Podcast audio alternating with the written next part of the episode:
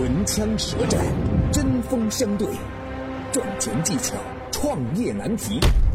崔磊 VS 天使投资人奥斯卡，谁能获胜？马上进入今天的创业找崔磊。崔磊，乐客独角兽创始人、天使投资人，创办了《创业找崔磊》节目；奥斯卡，创丰资本天使投资人，喜马拉雅签约创业导师。下面进入问题一，请问我想开一家面馆，能不能给一些建议呢？下面有请崔磊表达他的看法。我先来给大家讲个故事啊，一个温州人开面馆的模式创新，从一家店裂变成为3000多家店，变成亿万富翁。在武汉的人应该都知道，陈记杂酱面非常有名啊，几乎大街小巷都有。但真正的陈记在武汉只有8家店，剩余的一大部分是一个温州人开的。这个温州人吃过了陈记以后呢，也想开一家，可是只有2万块钱。他发现呢，这家热干面面馆有汤面、牛肉面，什么面都有，就是没有杂酱面。他就跟老板说啊，我租你一个摊位，你卖热干面，我卖杂酱面，一个月我给你5000块钱。那个老板也想，哎，不错啊，一下子多赚5000块钱。剩下的15000块钱呢，他拿去买了各种材料就开干了。热干面卖3块钱，杂酱面也卖3块钱，但每碗面呢都送一个鸡蛋。不出意料啊，第一天就大卖，而热干面呢生意突然就不好了。老板就想一个月之后就把他赶走，自己干。一个月之后呢，温州人就问老板，你之前一个月赚多少钱啊？老板说1万块钱。温州人就说，你看这样，以后我每个月给你15000，你把这个店的经营权给我，正常人肯定都愿意啊。就这么愿意了。获得经营权之后呢，温州人开始做活动，每个顾客过来买单的时候就说充100送100块钱，一个简单的活动又让他搞到2万多块钱。温州人是不是又可以用同样的方式去找下一家店谈呢？当开到第4家店的时候呢，温州人发现不赚钱，不能一直这么玩，怎么办呢？那就想说，我是不是可以这个搞点早点，晚上也可以搞夜宵。每进来一家收5000块钱房租，他就开始赚房租的钱了，这些钱又可以帮他开新店。再往后面他发现开店速度太慢了，怎么办呢？就搞一个杂酱面培训班，你出1万块钱，我把什么都教给你。而且啊，这1万块钱不仅仅能够学到知识，开了新店之后呢，你还可以占10%的股份。就这样快速扩张了几百家店。问题又来了，很多以前的店长或者负责人都知道玩法了，感觉自己赚的太少，要单干，怎么办呢？温州人开始变成收加盟费，经营权我不要了，你给我10万块钱，你可以买断，赚多少钱都是你的，你只要每年给我管理费就好了。一家店1年的管理费是1万块钱，3000家店就是3000万，还有一个买断必须给我10万，如果3000家店都买断就3个亿，什么事儿都可以不做了，自动赚钱。这个温州人就是2万块钱起家，现在这个店已经做得风生水起。这故事跟我们讲呢，做生意的思路啊，要开阔一点啊，要学会别人的鱼塘去钓自己的鱼，最后呢把鱼塘变成自己的。而这温州人采用的让利模式，不是不要钱，而是一种吃亏利他的思维方式，以达成更多领域的合作，延长利润链条，赚客户看不到的钱。我是崔磊，下拉手机屏幕，在节目简介里有我的个人微信号，在朋友圈我会分享创业思考、商业观察以及创业的好项目，欢迎您来交流。我们的创业社群乐客独角兽已经汇聚了2万多名各行各业的创业者，欢迎您来寻找资源。感谢崔磊的精彩发言。请问我想开一家面馆，能不能给一些建议呢？下面有请奥斯卡表达他的看法。大家好，我是天使投资人奥斯卡。那一些老生常谈的话题我们就不再展开重复了，尤其是关于选址啊、装修啊、服务啊。我今天先聊2个案例啊，虚和实2个。我们先来说实的。在上海的黄浦江有外滩，大家都知道，在外滩呢有个华尔道夫酒店啊，世界165星级酒店啊，门面也很贵。它旁边啊有个群楼，群楼里面呢有一个面积不大的，大概是300平左右的吃面的啊。这家面馆特别有特色，它只有3道菜，第一道叫蟹黄面，是用12只公蟹和12只母蟹。来做酱，来做拌盘，来盖上去的。那另外一个呢是叫蟹肉面，就把蟹腿啊这些肉都拆出来放了。第3道菜叫醉蟹，是的，只有这3道菜，但是价格都不菲。蟹黄面是360块钱，蟹肉面是280块钱，然后一只醉蟹也要70块钱。你们知道这家面馆它一个月的盈利是多少吗？200万。一天号称要买800碗，那它的模式是什么呢？啊，非常简约的装修风格，啊，非常朴素的一些东西，就是一碗面啊，有点花生，但是呢，就是筋道，就是网上各种网红、各种明星要去吃，各种人排队吃一碗面要排1个半小时，啊，它不仅仅是营销，它真正赚钱的是什么？如果把这12只公蟹、12只母蟹都换成阳澄湖的话，那绝对亏。它打的是供应链。它背后有自己的养殖场，都是用养殖场的蟹来供自己餐厅来使用，啊，这是一种模式啊。你把供应链吃下，你的毛利就会多。第二个模式是什么呢？是虚的，是国外的一个案例，在英国有个年轻人小孩，在国外其实他们也有像我们的这种大众点评啊，然后像微博啊、像微信啊、朋友圈啊等等这样的东西，有个叫 Instream 的。他特别有意思，这个人呢擅长拍照，他各种各样简单的食材通过光的、通过拍摄的方法可以把它拍得如痴如醉，你一看图片就想吃。哎，然后你会发现很多人啊，他看了照片之后就会点赞，莫名其妙的在1个月不到的时间，在那些人还没有吃过、没有到达这家店的时候，他直接上了榜首 Top 1 最热门新店啊！你要知道，网民们还没有吃过，但是他做了标记，说要来打草拔草。最后呢，他也是自己写了篇文章啊，来道歉，说那个不好意思，当时只是想看一看所谓的大数据点评，所谓的人性到底是怎么样。啊，他想抨击的就是那些买流量、买数据的啊这些餐厅，可是最后得出来的结论是什么呢？你要真正的做餐馆，光选址、光服务、光菜品，还不仅仅这些，更多的是宣传。大家可以思考一下。我曾经跟很多创业者沟通过，发现创业者最大的痛点就是缺少资源、缺少链接。于是呢，我们创立了创业者社群乐客独角兽，现在已经有2万多人了。有人找到了创业机会，找到了客户、渠道商、投资人。下拉手机屏幕，在节目简介里有我的个人微信号，我在社群等你。感谢奥斯卡的精彩发言。下面进入问题2。经常听到狼性文化，我们公司的团队就是缺乏战斗力，我应该如何打造一个狼性团队呢？下面有请崔磊表达他的看法。很多创业者啊，不知道从哪儿看了一些任正非的野史段子，就兴致勃勃地说他要学华为，开口闭口谈狼性，号召员工要艰苦奋斗，要像狼群一样凶猛团结，听从指挥。然后问他，你开工资多少钱呢？股权怎么分配啊？牛牛捏捏不说话了，讲什么公司还在初创阶段，大家要耐心，你不牺牲，你不付出，哪来的什么获得，哪有什么狼性文化？我就想，你怎么不牺牲奉献一下自己呢？我看你没事给自己买个车，公司盈利没多少，车倒是买了几部，房子倒是换了，员工的工资也没见涨一涨。很多人对狼性有所误解啊，认为狼性就是逼着员工加班，鼓励员工内部竞争，优胜劣汰，其实完全是胡扯，既不了解人家华为，也不了解什么是真正的狼性。亮剑中李云龙有一句土匪一样的话，叫做狼走千里吃肉，狗走千里吃屎。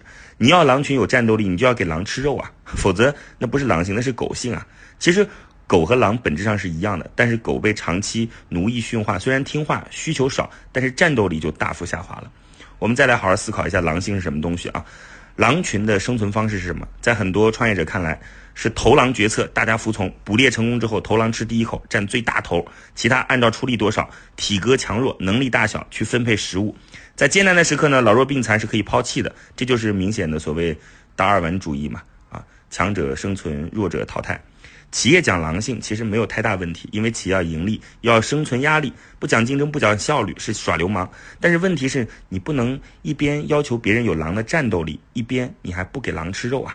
华为人讲狼性没错啊，但是人家给狼吃肉啊，人家从来没有吝啬过自己的这个奖金工资的发放。看看人家技术人员的工资和奖金，华为2017年总共发了1500亿年终奖，很多普通员工的年终奖也是几十万，你就知道人家为什么有资格讲狼性了吧。其实啊，普通人最喜欢谈钱，一谈钱什么事都好办。只谈理想不谈钱，十有八九是王八蛋。所以你在不给狼吃肉的情况下，谈什么狼性啊，都是瞎扯。我是崔磊，下拉手机屏幕，在节目简介里有我的个人微信号，在朋友圈我会分享创业思考、商业观察以及创业的好项目，欢迎您来交流。我们的创业社群乐客独角兽已经汇聚了2万多名各行各业的创业者，欢迎您来寻找资源。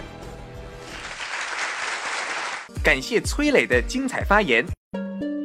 经常听到狼性文化，我们公司的团队就是缺乏战斗力，我应该如何打造一个狼性团队呢？下面有请奥斯卡表达他的看法。大家好，我是天使投资人奥斯卡。实际在我们投资行业也是非常崇尚狼性文化的。那对于投资人来说一些优秀的项目你是要去抢的。就拿这个行业里面比较知名的投资机构来说，经纬大家都听说过吧？凶悍凶悍再凶悍，这是他们2010年的时候总结大会就合伙人张颖就提到了这样的狼性精神。随后呢，这种被业界称为群狼的战术呢，已经成为了经纬的文化。即使是一个年轻的行业的分析师，在经纬也要拥有为项目投资扣扳机的这种权利。而只要所投的公司认可他们，他们也完全可以在那家公司里占据董事局的席位。张颖给经纬的团队的底线是什么？可以判断失误，可以错过，但不能接受一家好的公司我们没见过没聊过。投资圈的同行常说张颖发起的是狼群战术，凶悍是圈内给张颖的标签。让我们来看看从4个点来看看如何打造狼性文化。一，你要激发欲望。每个人都有欲望，其中最大的2个无非是金钱和成功。每个人的奋斗说好听点是为了理想，而理想的本质就是欲望。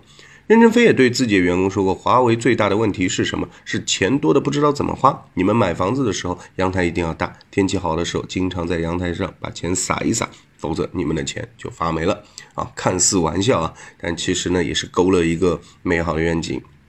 第二，强迫进化。人都是有惰性的，而且特别喜欢在舒适区这种感觉，犹如温水煮青蛙一样，习惯了舒适区的环境和温度，就失去了活性，不想再去战斗了。所以呢，你要设定机制，让他们不断的在机制中进化。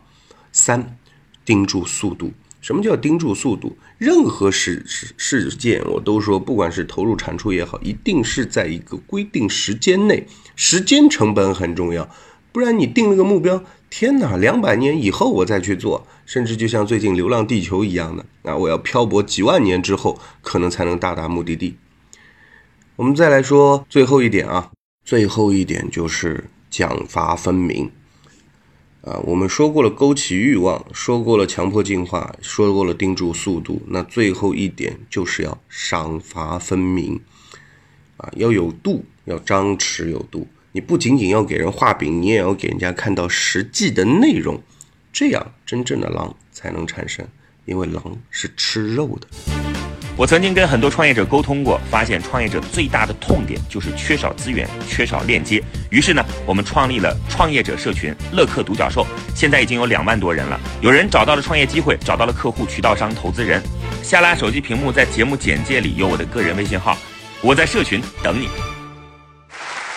感谢奥斯卡的精彩发言。下面进入问题3。京东宣布2019年将末位淘汰 10% 的副总裁级别以上的高管，如何看待末位淘汰制？这种制度适合我的企业吗？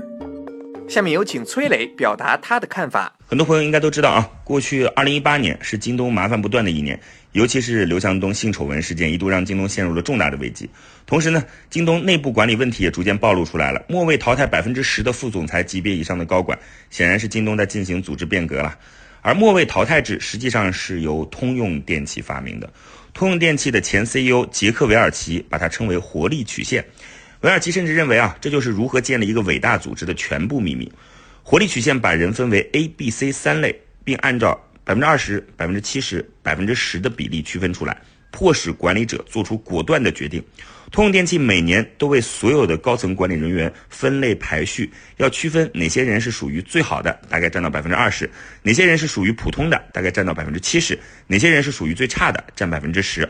在一个公司当中，20% 的那个 A 类是要千方百计留下来的，而 C 类通常是要被淘汰的。有些朋友可能会认为我们员工中底部的 40% 清出去是非常残酷或者野蛮的，事实上并非如此，而且恰恰相反。在我们看来啊，让一个人待在一个他不能成长和进步的环境里边，才是真正的野蛮行径或者是假慈悲。你先让一个人待着，什么也不说，直到最后出事儿了，然后实在不行不得不说，才告诉人家你走吧，这个地方不适合你。而此时他的工作选择机会已经很有限了，还要供养什么孩子上学啊，还要支付大额的住房按揭贷款，这才是真正的残酷嘛。不过啊，在使用末位淘汰制的时候，需要注意以下三点。第一，要对组织的人才进行区分。大锅饭是最大的不公平，一定要区分出哪些人是属于 A 的，哪些人是属于 B 的，哪些人是属于 C 的。这个比例可以根据实际情况有所不同，例如谷歌里边 A 是占到 3%,IBM 是占到 10%。 第二呢，要强激励组织里最优秀的 A。 任正非说啊，我们要努力的把 20% 的关键员工变成事业共同体成员，变成利益共同体的成员。在通用， A 类员工的奖励是 B 类员工的2-3倍，而且股票期权都是 A 类员工倾斜很多。在阿里， A 类员工要拿掉整个激励盘子的 20%到50%。 最后一点啊，要保留退出机制，比如华为对于不适应的员工提供下岗培训，让他们回到公司总部接受培训，再推荐给内部的劳动力市场。正如任正非强调的，既要坚定不移地推行末尾淘汰制，又要在执行上有柔和和包容的方法。我是崔磊，下拉手机屏幕，在节目简介里有我的个人微信号。在朋友圈我会分享创业思考、商业观察以及创业的好项目，欢迎您来交流。我们的创业社群乐客独角兽已经汇聚了2万多名各行各业的创业者，欢迎您来寻找资源。感谢崔磊的精彩发言。京东宣布2019年将末位淘汰10%的副总裁级别以上的高管。如何看待末位淘汰制？这种制度适合我的企业吗？下面有请奥斯卡表达他的看法。大家好，我是天使投资人奥斯卡。我首先觉得末位淘汰制并不适用于每家公司。末位淘汰制在国际知名企业能大行其道，但是在国内实行起来却困难重重。比如说我们来看啊，第一个现象，一些用人单位通过员工的互相评论来产生末位员工。那不是干活越多的人，他出错的可能性就越大吗？对吧？那越坚持原则的人，得罪的人是不是越多呢？这里面是人性啊。那最后流出来的是什么？是平庸的老好人，是不是？是感觉好像人际关系很好，但没有什么业绩能力的这些人。第二，你们来看啊，如果公司采用像360度评价体系的话，为了让同事啊、主管啊给自己打高分，员工呢可能就会花很多时间在搞人际关系了，是吧？啊，这个刚才我已经提到了。那这种东西，甚至是绩效，大家都会云啊，因为我们都会有上游政策、下游对策。大家说，哎呦，你这样，你别做了，你这个已经到了这样的成绩了，你休息一会儿吧，你做的太多，对我们压力都很大，是吧？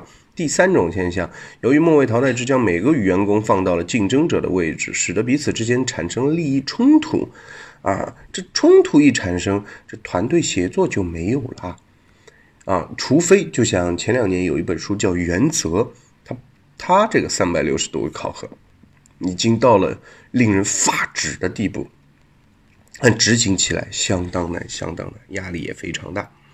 我们说最后啊，第4个现象，由于个人业绩好坏变成了一个难以瞄准的靶子啊，因此呢，员工心理造成了很大的不确定性和不安全感。不少员工呢深感工作压力大而纷纷跳槽，特别是优秀员工的流失，更对企业造成了不可弥失的损失啊，增加了人工的成本。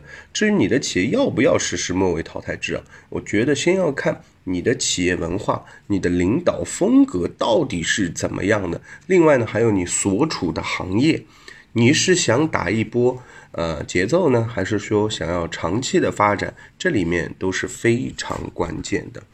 另外，末位淘汰难道一定要淘汰吗？大家都做得很好，就比如说我们都是第一梯队的，大家来想象一下，我们中国的乒乓球队，我们的国家队拿出去，哎，所谓我们团队里面的末位拿出去打世界上的比赛，也是响当当的，对不对？那在企业管理的时候，如果你的团队已经很强了，你最后一位真的要淘汰吗？哎，你有没有可能帮他们来内部孵化一些，哎，让他们另辟蹊径，哎，产生一个部门，产生一个新的业务模式，让他们去尝试。有很多啊，企业员工不是说工位都是饱和的，饱和是和你的业务相关啊。那如果说能力都是特别强的话，你可以给他们画一片天地出来。那这样的领导，这样的企业绝对是有活力、有战斗力的。我曾经跟很多创业者沟通过，发现创业者最大的痛点就是缺少资源，缺少链接。于是呢，我们创立了创业者社群乐客独角兽，现在已经有2万多人了。有人找到了创业机会，找到了客户、渠道商、投资人。下拉手机屏幕，在节目简介里有我的个人微信号，我在社群等你。感谢奥斯卡的精彩发言。今天的节目到这里就结束了，感谢2位的精彩辩论。创业找崔磊，我们下期再会。